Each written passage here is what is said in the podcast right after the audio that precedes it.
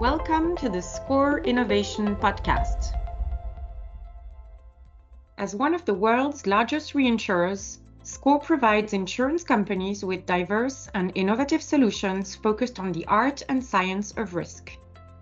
The SCOR Innovation Podcast channel sheds light on evolving consumer needs in life and health and property and casualty reinsurance and connects them to global ecosystems. You can subscribe to the channel on your favorite podcast platform to get notified of all our new exciting content.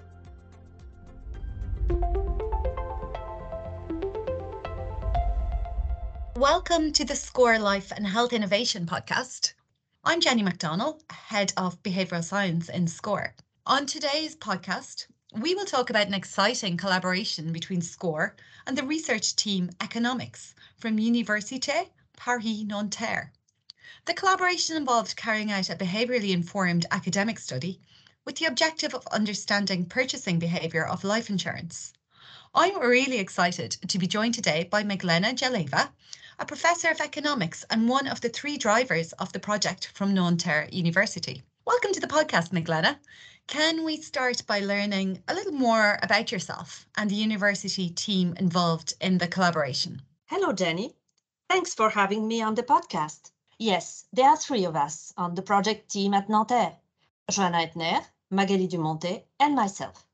Johanna and I are behavioral economists and have been working together for almost 20 years on the impact of risk perceptions and attitudes on prevention, savings, and insurance decisions, especially when it comes to health and the environment.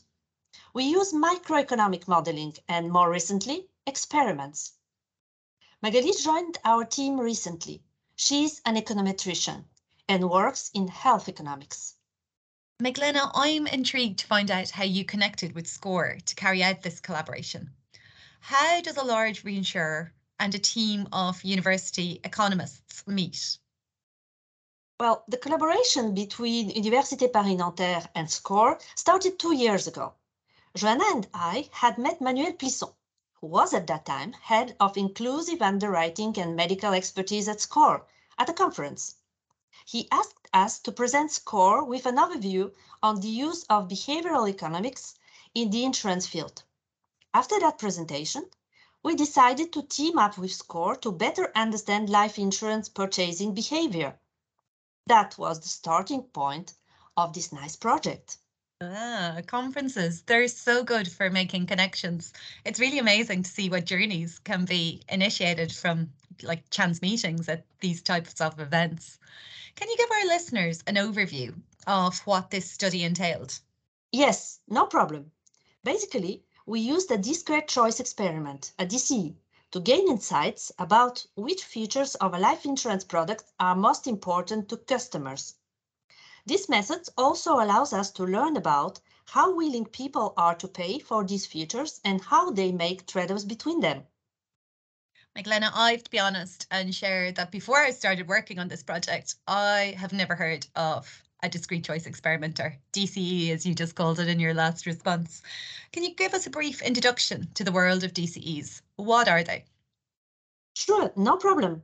A DCE is basically an experimental method which allows us to tell how much people value different attributes of a good or service and how much they are willing to pay for. This method comes from a consumer economic model, which assumes that consumers view a good they are thinking about purchasing as a bundle of different attributes, and that the consumer's ultimate choice is guided by the value they implicitly place on each attribute relative to other attributes. Do you follow? I do, I do. Um, will you add some more colour though as to what this actually looks like in practice? Of course. Basically, we present each individual with different hypothetical insurance contracts, with each contract combining different attributes. The individual must choose the insurance contract they prefer in a series of choice tasks. The choices that respondents make during these choice tasks let us estimate the value they place on each attribute and how they are willing to substitute more of one attribute for less of another. Is it more clear now for you? Yeah, that's that's really helpful. Thank you. So how many people do you need to take part in an experiment like this? We had about 1,000 people participate in our experiment, and they came from three different groups. 900 people were from the general population of France. Another 100 people were targeted because they were self-employed. And then a final 100 people came from a panel of policyholders and potential policyholders of a SCOR partner insurance company in France. We decided to use these three different groups because we wanted to learn about the general population appetite for life insurance and also be able to focus on specific important subgroups like the self-employed. And what motivated you and the team to pursue this study? I have been thinking about a study like this for quite some time. People usually tend to think about life insurance products as being two-dimensional, as if all that matters is the premium and the death benefit. But these studies let us look at other dimensions of the product, like survival benefits or prevention programs. We can see what people value and what trade-offs they're willing to make. We realized in our early conversations with SCOR that we both had a lot of big questions in the insurance space that could be answered through an experiment. You're going to have to tell us now what the key questions were that you were looking to answer. Of course, things like the features to be included in an insurance contract and the features that could be deprioritized, the strongest features to promote in marketing, what prices can be charged, the best way to differentiate from competitors, and lastly, who should we try to sell insurance to? You can see that there's a wide range of ways to apply that we learned from this study. Magdalena, we're here today to talk about innovation. So is this a new approach for the insurance industry? Actually, the method we used is not really new. The beginnings of it date back to the 1960s, when Daniel McFadden really developed it in the 1980s. He actually won the Nobel Prize for that work. I've heard of McFadden's theory before. Interesting now to know where it actually came from. So, Magdalena, if, if this is an old approach, where is the innovation coming from in the study? Yes, so in fact, we didn't use a brand new method, but this study is still really innovative in at least two ways. First, we are applying this method to life insurance purchasing decisions. That hasn't been done before. This is had been used in areas like transport, energy, and telecommunications but we are among the first to apply to insurance. The second way this study is innovative is that we are using things like measures of risk preferences, time preferences, and altruism to tell us about how customers differ in their appreciation and their valuation of the different attributes of life insurance contracts.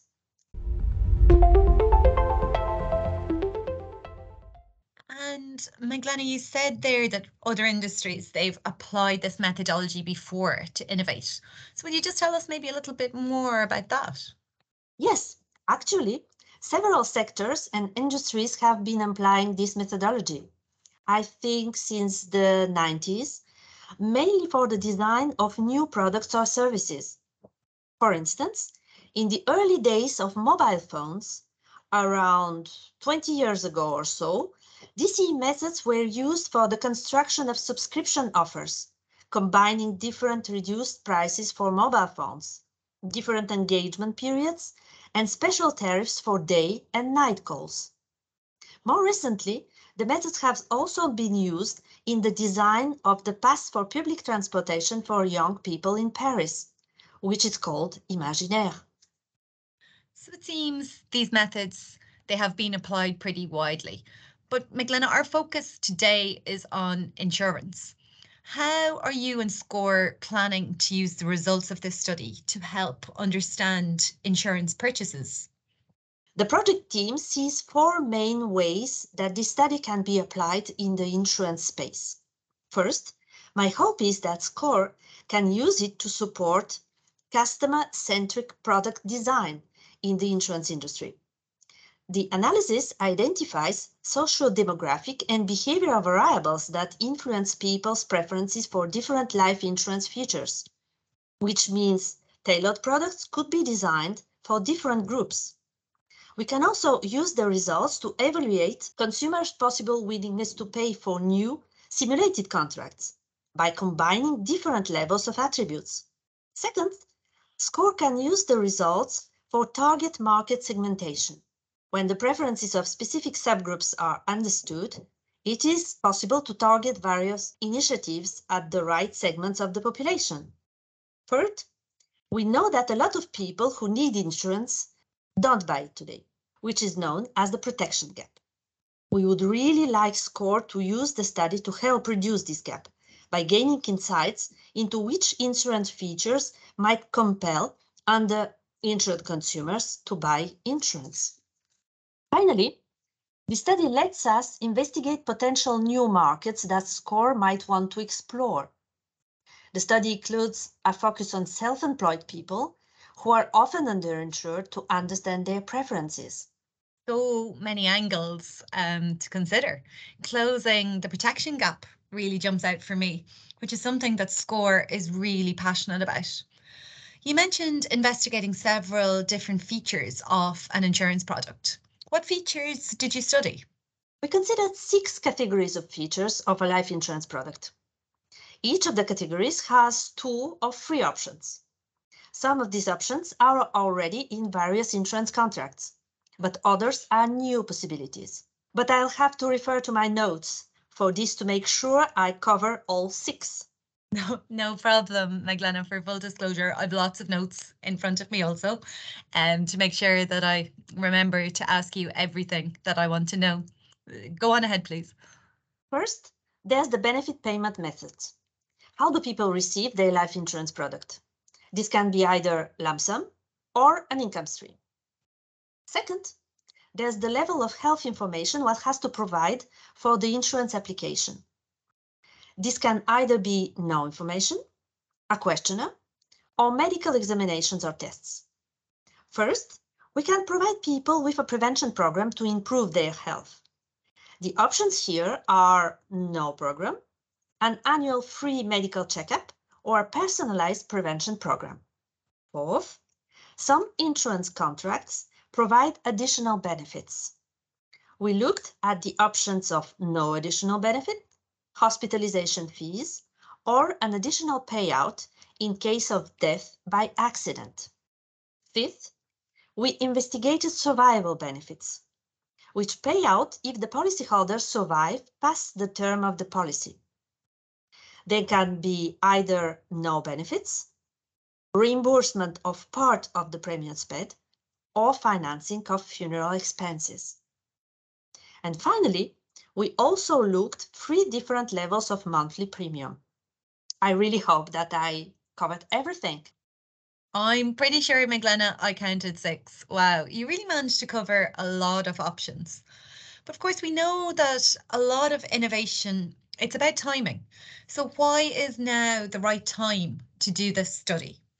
We think this study could greatly help the insurance industry prepare for moving to online channels or direct-to-consumer marketing.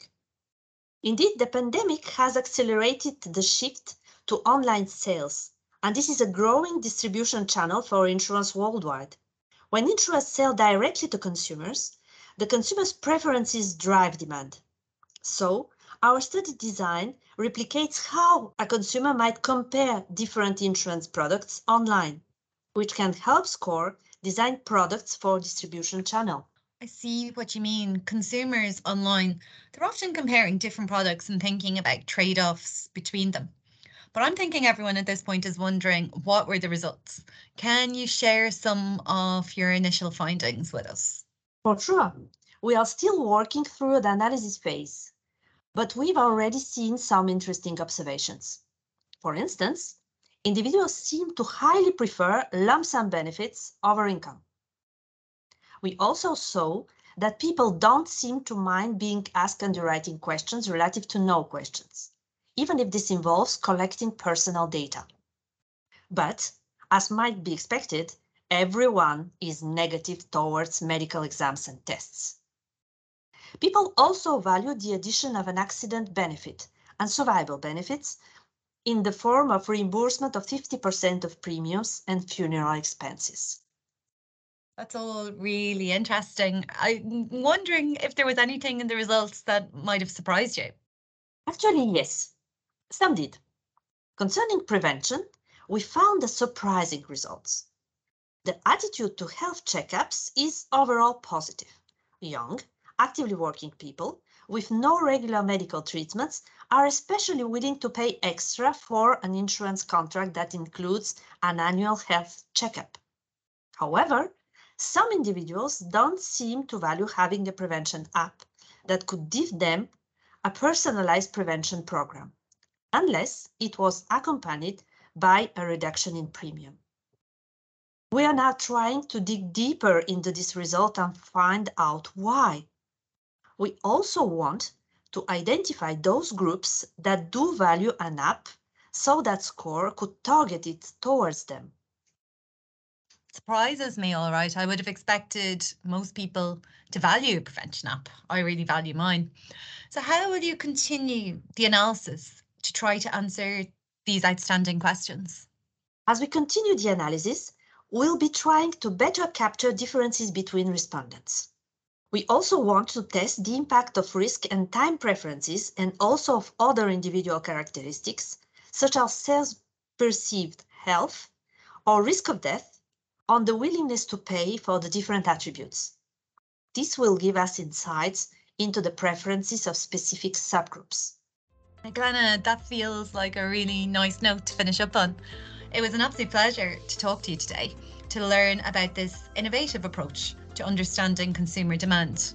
Congratulations on this great piece of work. I'm really looking forward to hearing more interesting learnings as the analysis progresses. I'll just close out by saying watch this space in the near future for more on this project. So, Jenny, thank you so much for inviting me for this podcast. Thank you, really.